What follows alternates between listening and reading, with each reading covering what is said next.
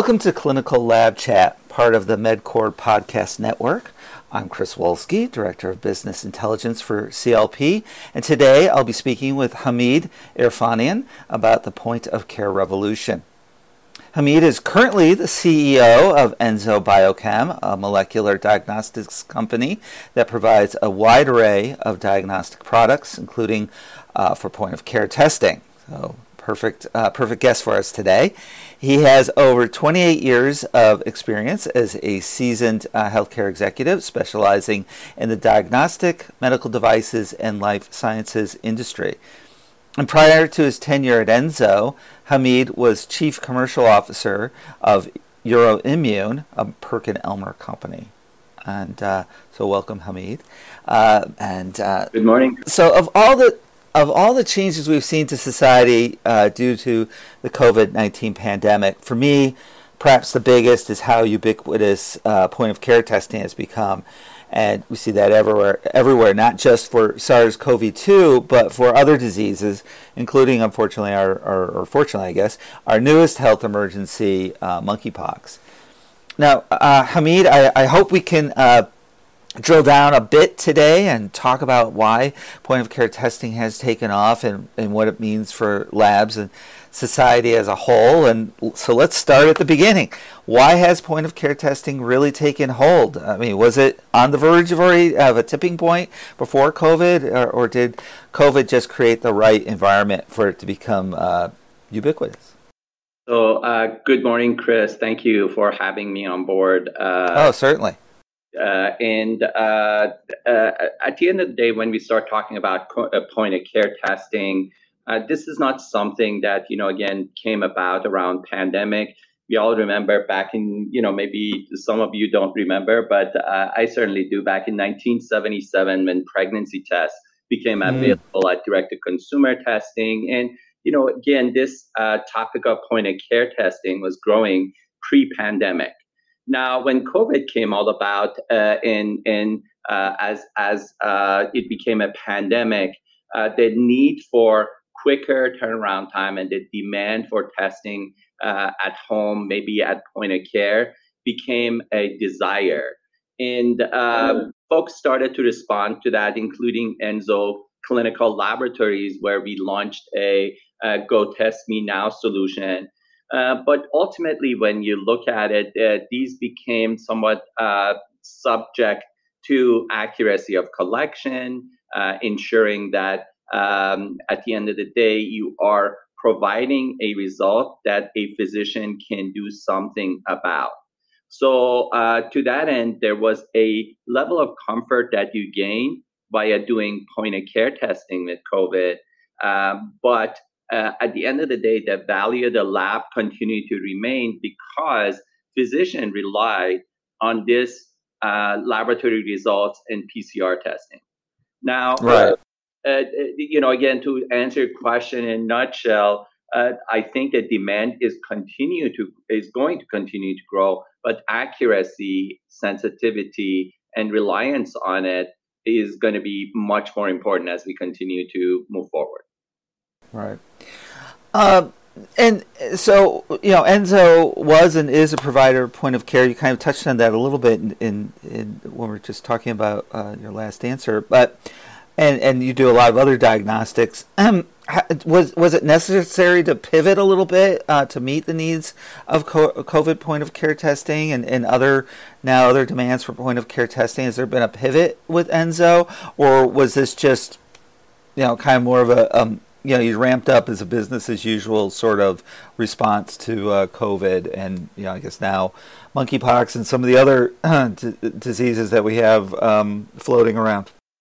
So uh, Enzo Clinical Lab, we we do obviously routine testing. Folks go to patient draw station, collect blood, send it to our laboratory testing, and this has been a traditional uh, testing methodology for us for years. Uh, so uh, we depend on our proprietary product, GenFlex molecular testing, that we do PCR testing. During the pandemic, what we saw was a surge in demand in which uh, it was hard for folks to get to potentially blood draw station or places they needed their uh, uh, they, they, needed to go to a physician, they needed to go to school. That was those were mandatory. To go into a blood draw station would require additional step in their journey to uh, ensure that their collect you know their samples are being collected and they're sending it to the laboratory for testing or uh, having the ability to get accurate results immediately. So what we did, we started this platform called Go Test Me Now, which gave us the ability to uh, again bring that t- testing, bringing that sample collection closer to the patient. And this is a venue in which was a, a, it became uh, very much it talks to the excellence and the ability and the capability of our laboratory to be able to be responsive to that and it, it continues to evolve for us um, we provided covid testing in this manner now we're going uh, we started providing uh, sti uh, sexually transmitted infection testing that way and we continue to augment that menu for the ease of access uh, and accuracy the result that we put in the hands of the patient. So I see this continuing to evolve for our laboratory and overall for the society as testing gets closer to the patient.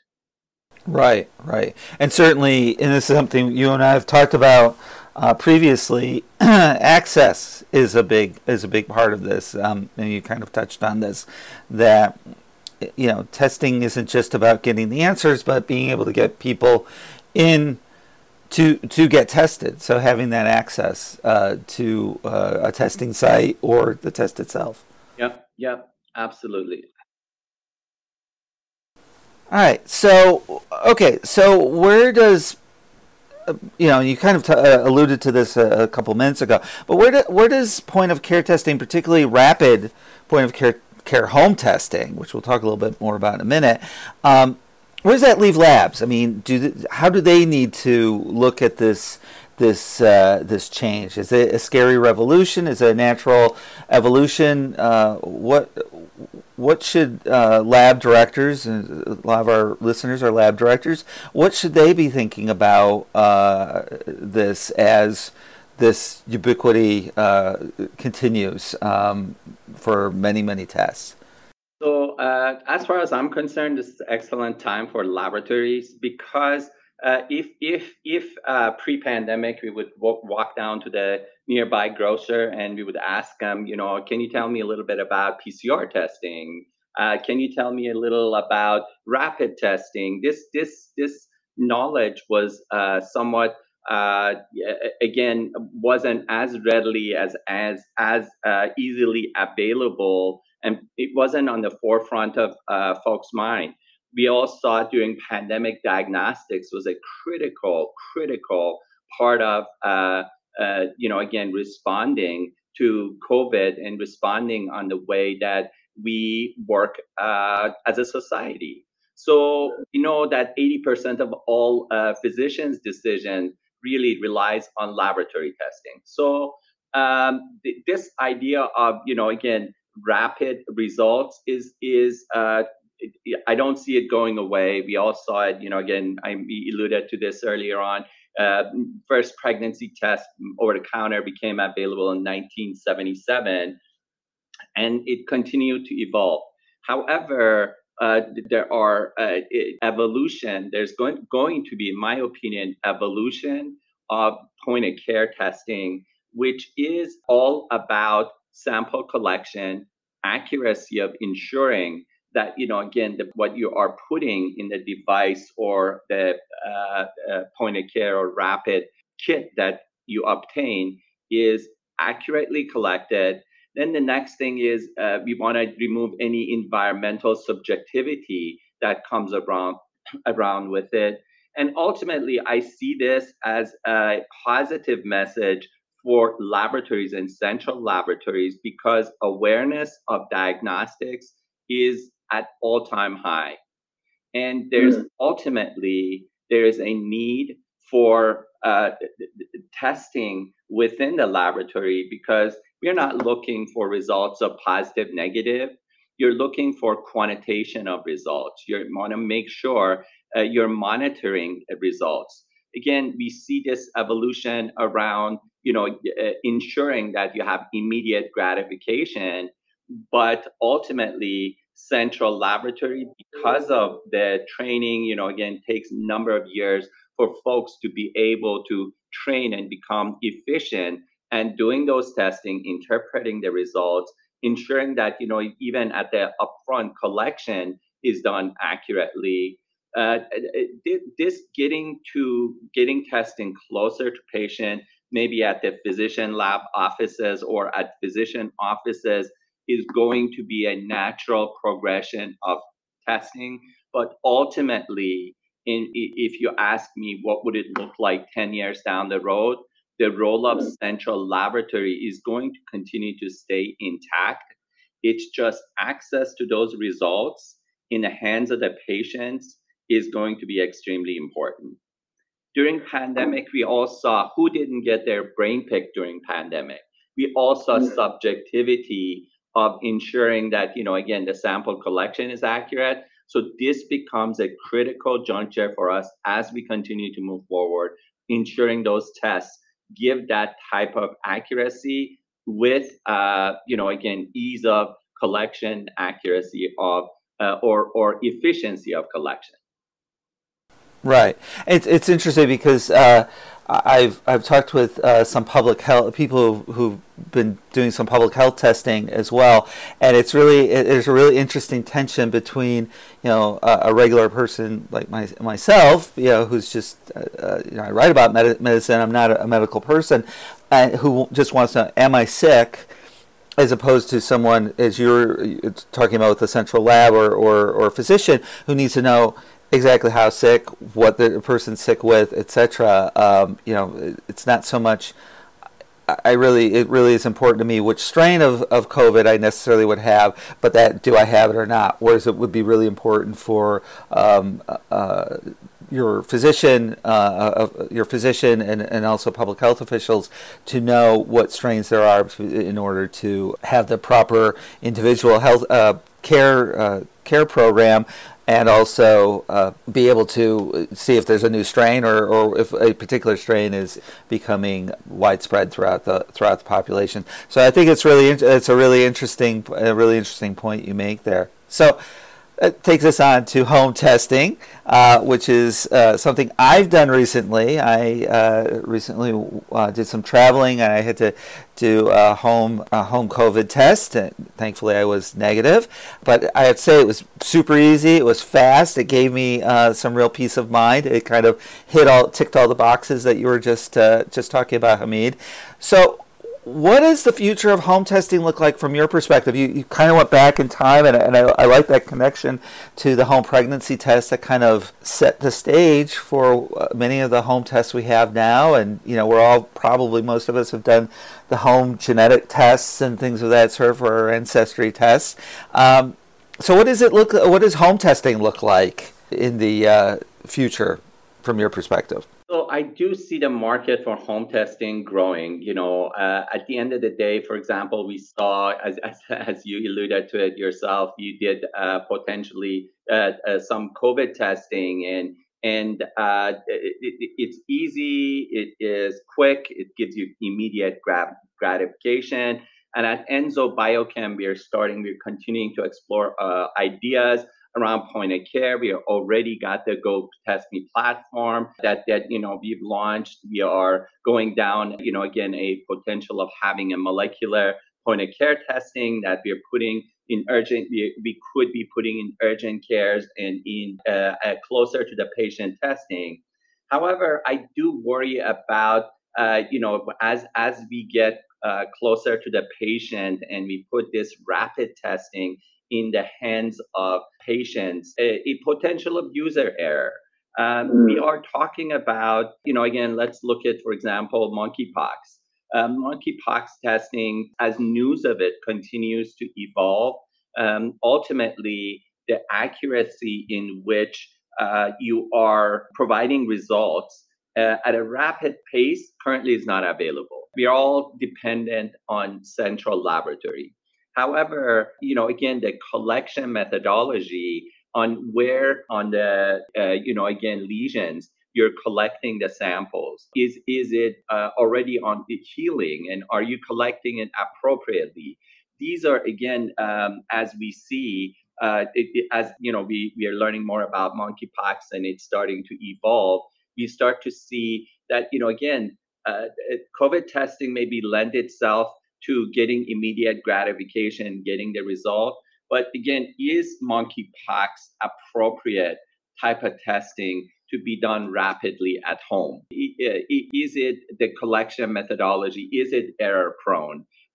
Are you collecting it from appropriate lesion? Is it on the heel? So um, at the end of the day, uh, when I see uh, when I say that the demand for rapid testing is going to increase, I absolutely believe in that because uh, you know as millennials continue to retire, as baby boomers continue to retire, we're all used to looking at uh, immediate gratification by having our uh, mobile phones in our hand and just seeing a result right there. And it's convenient. You don't have to go see a physician. You do, you could just make a determination immediately, move forward.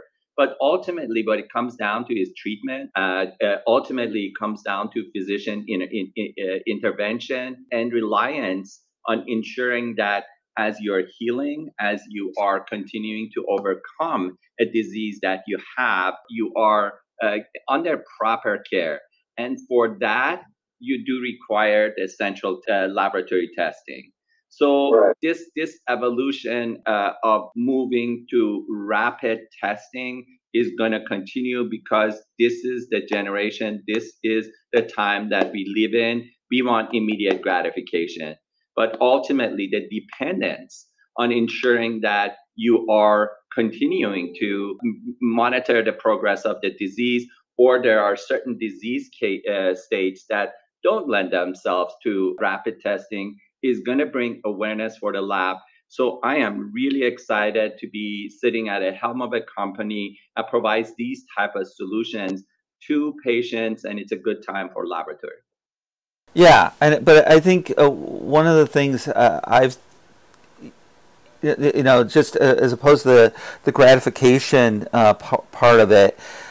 You know, one, one thing, and I, we talked about it again. Uh, I want to go back to this briefly. Uh, the access part of it. I think that's another, you know, another uh, another part of it. I think it's also uh, let's let's go back uh, to the home pregnancy test. You know, there are certain situations where you know it's a very sensitive it's a very sensitive thing uh, uh, type of testing uh, it's very personal uh, you don't necessarily want to be calling up your doctor and say hey i need to come in for for a pregnancy you know test and you know just in just because you, you think that you, you may be may be pregnant, certainly should follow up uh, if if there is a positive, uh, as as you're kind of indicating. But I was thinking also with just uh, there's a I know there's a number of uh, STI uh, home tests that are out there. Thought about I've thought quite a bit about that. You know, there's a lot of stigma certainly uh, with that sort of testing, and that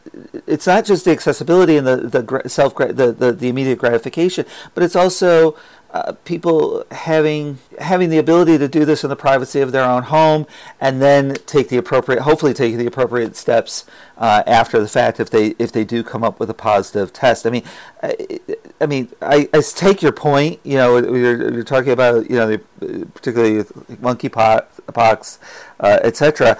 But but the I'm also thinking in terms of not just the stigma, uh, the the accessibility, but the, also there's stigma with some of the some of the kind some of these kinds of tests, or or they're you know they're very personal sort of thing. There's a lot of emotion in, involved. I, there was no emotion when I was taking you know COVID test, but there could be a, some emotion for some other types of appropriate home testing. I mean, do you think that's also one of the things that's also one of the certainly one of the benefits of having more home t- home tests in, that are appropriate and, and can be adequately um, used by a, a, regular person like myself.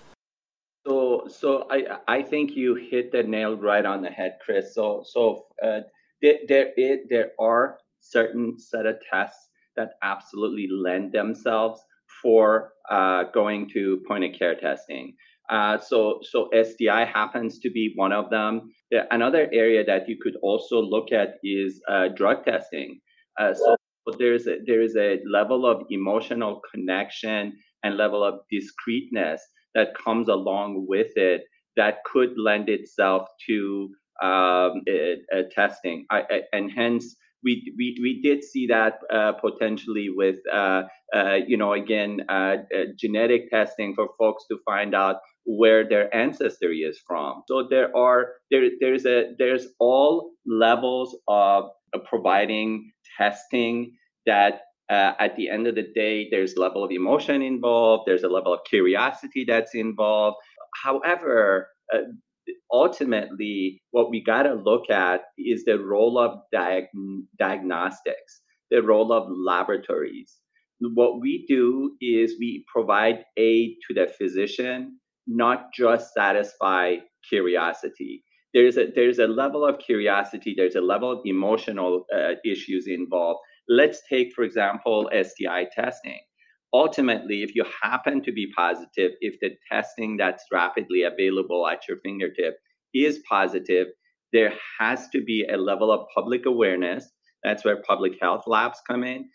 There's a level of uh, there's a level of physician in, in uh, intervention that requires you go to a laboratory, central laboratory, ultimately to get that result done, provided in the hands of the patient, and then the, the physician continues to monitor this as you continue to go through the process.